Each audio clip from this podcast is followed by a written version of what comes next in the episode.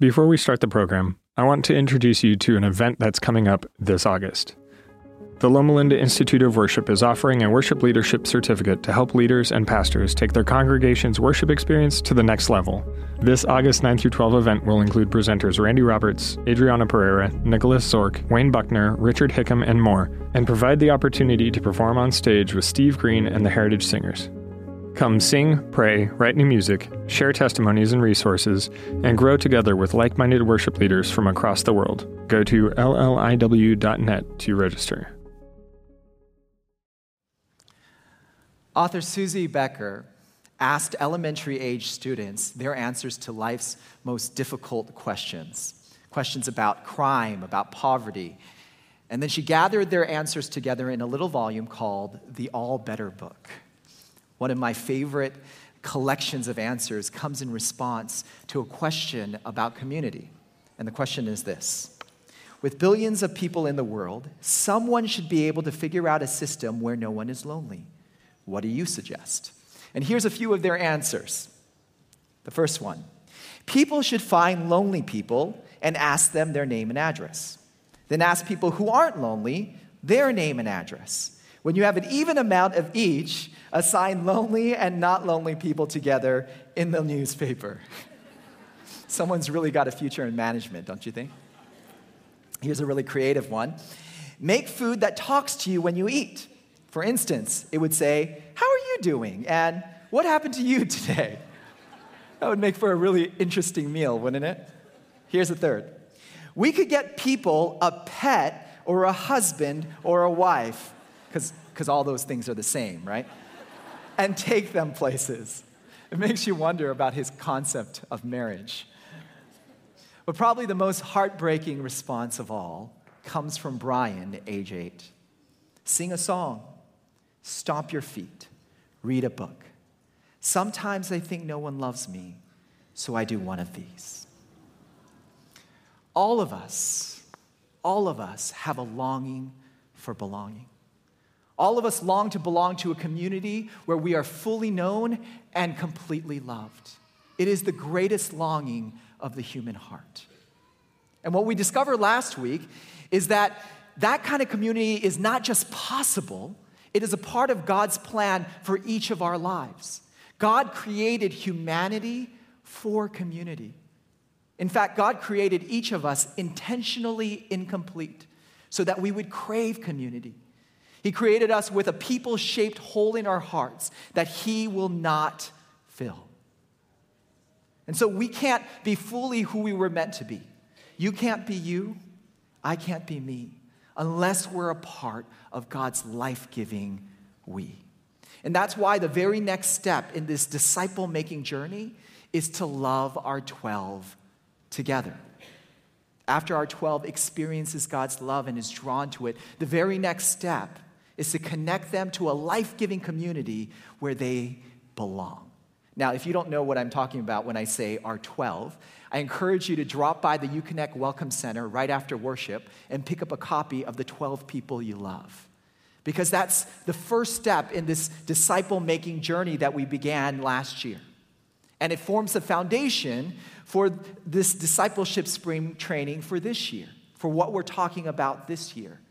The second step, which is loving our 12 together, connecting our 12 to life giving relationships loving our 12 together. So, yes, last week we, we discussed, we answered the question of why. Why is community so important? Why do we long to belong? This week, today, we'll be answering the question of how. If life giving community is so important, then how do we create it? How do we grow community in our lives? And to answer that question, we're going to turn to the early church in Acts chapter 2. Luke describes how these first followers of Jesus were able to create truly life giving communities.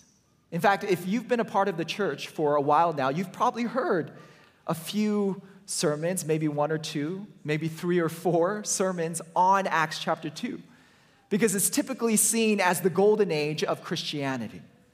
They were able to, to create powerfully transformational communities where people belonged.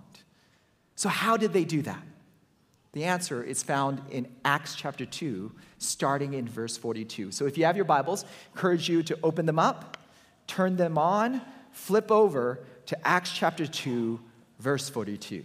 Now, to give you a little context before we dive in, after Jesus rose from the dead, went to heaven, he sent the Holy Spirit to empower his followers for what would come next. And the gift that the Holy Spirit gives to his followers is the ability to speak in other languages. I want you to think about that for a moment. As far as we can tell, the majority of Jesus' first followers were Jews from Palestine who all spoke the same language. So, why would they need the ability to speak in different languages? And the answer is they wouldn't. Not if they were planning to remain huddled in one room. If all they wanted was to grow their personal relationship with God, to nurture their small group, then the ability to speak in other languages was absolutely useless to them. But that was never God's plan for them. God didn't give them the Holy Spirit so that they could remain in their holy huddle. He wanted them to go and share the message of what Jesus had just done and raise up the next generation of disciples. He gave them the Holy Spirit so that they would be empowered to be disciple makers. And that underlines what we've been emphasizing at our church that to be a disciple is to be a disciple maker. We can't truly say that we're following Jesus if we aren't taking seriously his final command to go and make disciples of all nations. And that's why that's why the very first gift that the Holy Spirit gives to this community is the ability to share God's message with the people around them. Because all of this happens at Pentecost. And at Pentecost, Jews from all over the world would gather there in Jerusalem to worship and to pray. And they all spoke different languages. So God enables them to hear his message in their own language. And as a result of this blessing, 3,000 people 3,000 new disciples are baptized that day. Amen? Amen. And then what happens next? What happens to these new disciples of Jesus? Check out verse 42. It says, They devoted themselves to the apostles' teaching and to the fellowship, to the breaking of bread and to, and to prayer. Now, there is so much here. We could spend the rest of our time just unpacking all the key words in this this sentence. But if we take a step back instead and look at the overall message of this verse as a whole, what we find is these next disciples, the next generation of disciples, were connected to a life giving community. The very next step for them was to be connected to a community of Christ. Now, I want you to notice that this was a community of Christ. This was not a social club. They didn't gather simply to hear good music and listen to inspiring messages. No, this was a community centered on the person of Christ. That's why they devoted themselves to learning from him, to be connected to him, and to commune with him. This was a community of Christ. And second, this was a community of Christ. The Bible says that they devoted themselves. In other words, their personal relationship with God happened in the context of community. They followed Jesus together. And that's why Luke continues in verse 44 by saying that all the believers were together and had everything in common. They were so together that they even shared their possessions. See, these new disciples weren't just given instruction manuals and then sent off to figure out how to follow Jesus by themselves. No, from the very beginning, discipleship happened in the context of community. That's why Tod Bolsinger writes that the early church was primarily a body of people who gathered regularly to eat, learn, love, and pray together.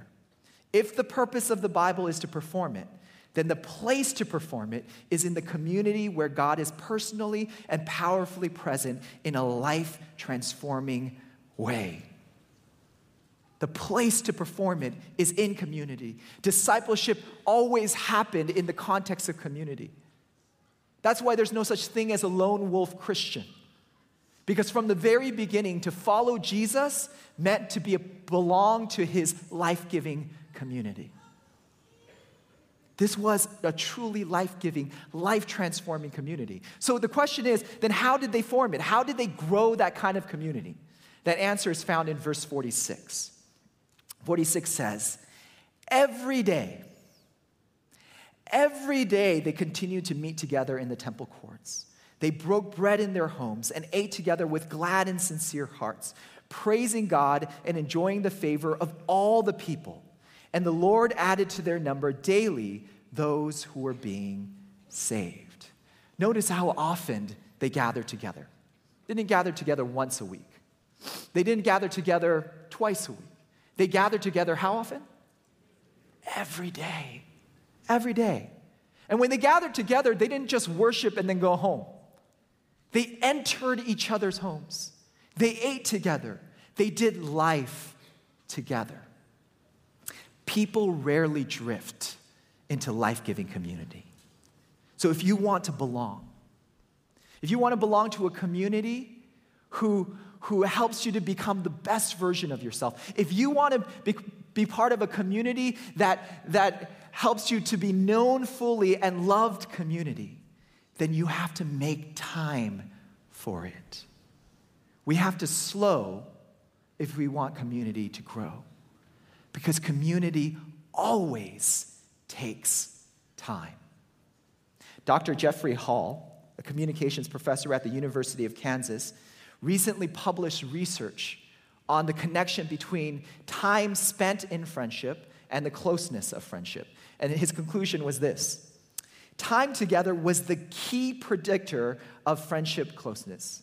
In other words, if you want to be friends with someone, you have to spend time with them. That makes sense, right? So, how much time do we have to spend? Well, according to Hall, it took 40 to 60 hours of time spent together to form a casual friendship. Just to be casual friends, you have to spend 40 to 60 hours together. Moving from casual friend to friend required 80 to 100 hours. And then moving from friend to best friend took 160 to 200 hours. Relationships take time. We have to slow if we want our community to grow. See, we can't build first century community on a 21st century timeline. We can't. The 20th and 21st centuries have been filled with inventions designed to save us time. Things like smart robots that vacuum our floors for us, smart sprinklers that water our lawns for us, frozen dinners that cook in five minutes, instant coffee that brews in 30 seconds. And sometimes some of us want that level of convenience to enter into our spiritual journeys. We're looking for quick and easy Christianity, quick and easy community. But community is not a frozen dinner. It doesn't come prepackaged in convenient, easy to consume portions. No, community is messy it's unpredictable. And it always, always takes time. You can't microwave Christianity. And that's why Pastor John Ortberg writes Maybe the biggest single barrier to deep connectedness for most of us is simply the pace of our lives. How often do you hear or say things like, We've got to get together soon, or let's do lunch in a few weeks when things settle down. Have you ever said that before? Yeah. The requirement for true intimacy is chunks, chunks of unhurried time. If you think you can fit deep community into the cracks of an overloaded schedule, then think again. You can't do community in a hurry. You can't listen in a hurry. You can't mourn with those who mourn in a hurry, or rejoice in a hurry with those who rejoice. Many people lack great friends for the simple reason that they have never made pursuing community a high priority. We must slow for community to grow. And if you're anything like me, this is difficult because it feels like I never have enough time. Like I'm rushing from one unfinished project to the next. I have a list of to dos that never seems to get to done.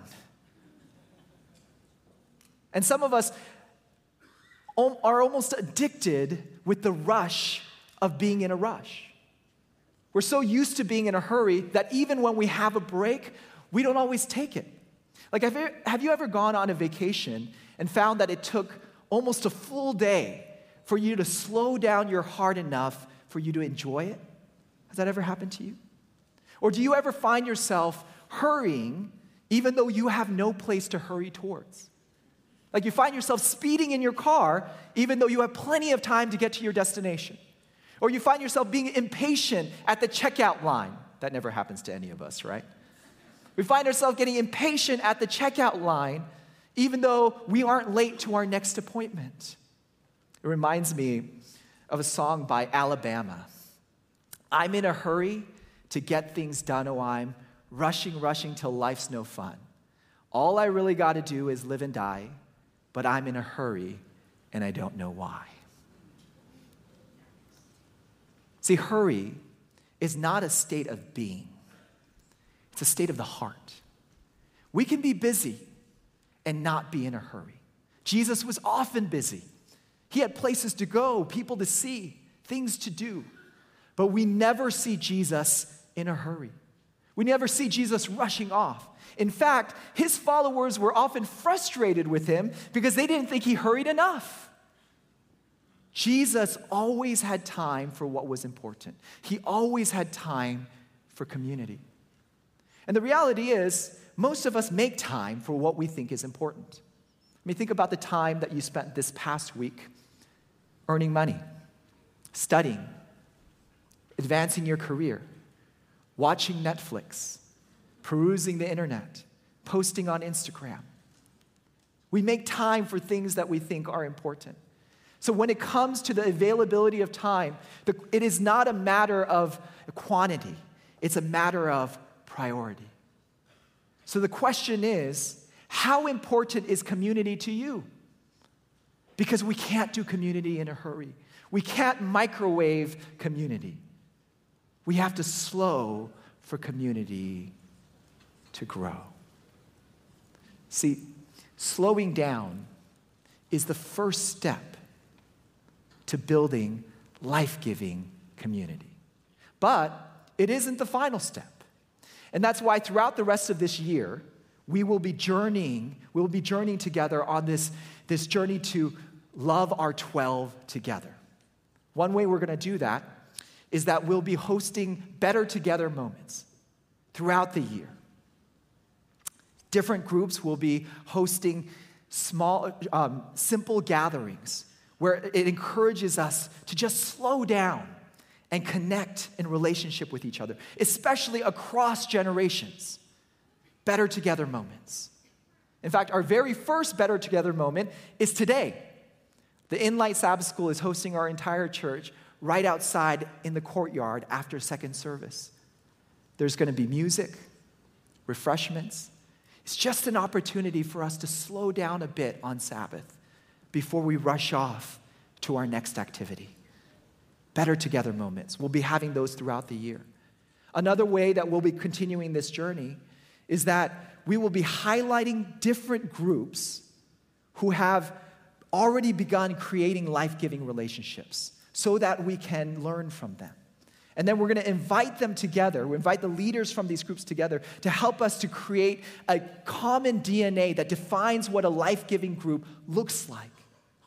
And then later on the, in the year, we'll share that DNA in an event that empowers anybody who wants to start a life giving community to start one.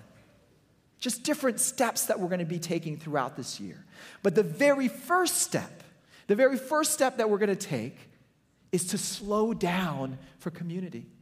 And it's an important step because unless we do it, then life giving community can't even begin. But if we take that step, community can grow anywhere. It can grow in the White House, it can grow in our homes, it can grow at work. Anywhere we slow, community can grow. So, my question for you is simple How will you grow community this week? In your context, how will you slow for community to grow? And I want to get really practical right now. I want you to think of one area of your life. Pick one area of your life home, school, work, friendship group. Pick one area of your life and think of three ideas. Three ideas of how you can slow down for community this week. They don't have to be fancy, they don't have to be elaborate, just simple ideas. For those of you who are more kinesthetic learners, we've created a box inside the bulletin where you can even write down those ideas. And as you do this, I'd like to share with you a few of my ideas of how we can slow for community this week.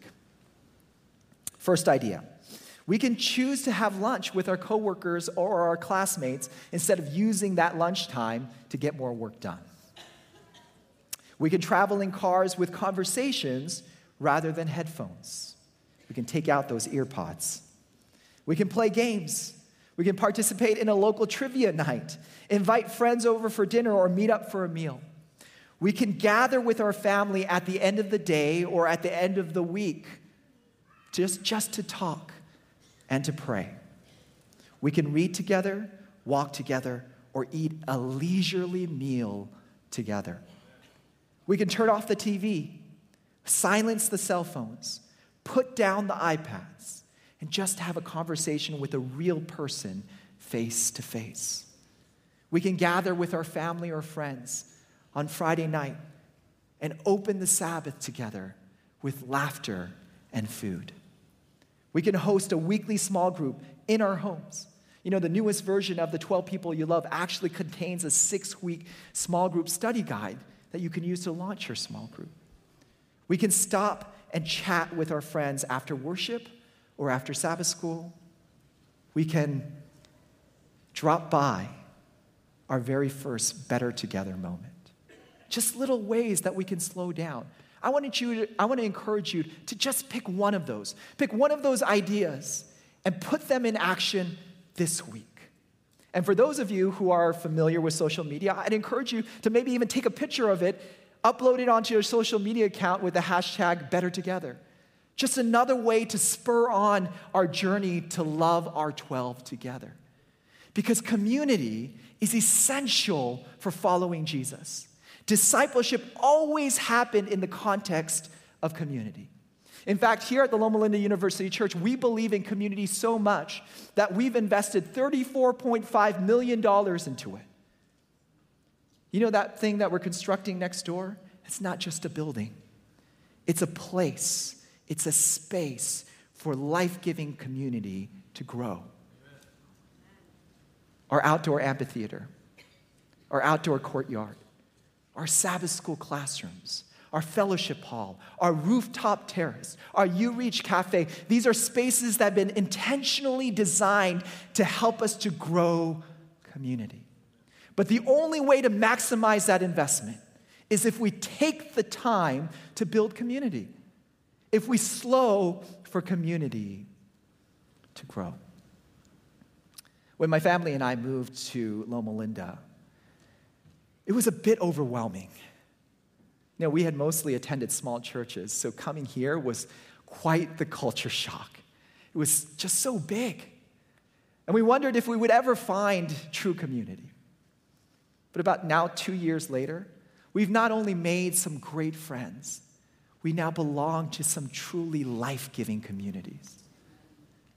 And they all grew in different ways, different places. Some of them grew here at church, others grew in people's homes. But the one thing they all had in common was they took time to grow. We had to slow for community to grow. Let me give you an example. A little bit, a few months into my first year here, Pastor Doug Mace had this brilliant idea of helping our support staff and our pastoral staff get to know each other better by pairing us up for a meal together. And so, since this was Pastor Doug Mace, we didn't just simply pick names out of a hat. That would have been way too boring. He had a spinning wheel, music, the whole shebang. It was very dramatic, typical Doug Mace event. And at the end of it, I was matched up with Hitomi Vu. And she was serving in the children's ministry at the time. And honestly, honestly, the thought of the two of us just going out for a meal together by ourselves was a little bit awkward. It really was. We had only had like two conversations together before this. And so we, we decided that we were going to invite our spouses to join us. So the four of us went out for dinner together. at first, we were just doing this to just report back that it was done, right? But by the end, it had become so much more than that. We found out that we had way more in common than we had imagined. And so that one first meal became two, two became three. Pretty soon we were hanging out in each other's homes, we're celebrating each other's birthdays. This past spring break, our families, along with one other family, went for a week long ski trip to Brian Head together. And now we count the Vus among our closest friends here in Loma Linda. All because Pastor Doug spun a wheel and we committed ourselves to making time for community. Community can grow anywhere as long as we are willing to slow for community to grow. So take time for community, make space for it, because that's how we become better together.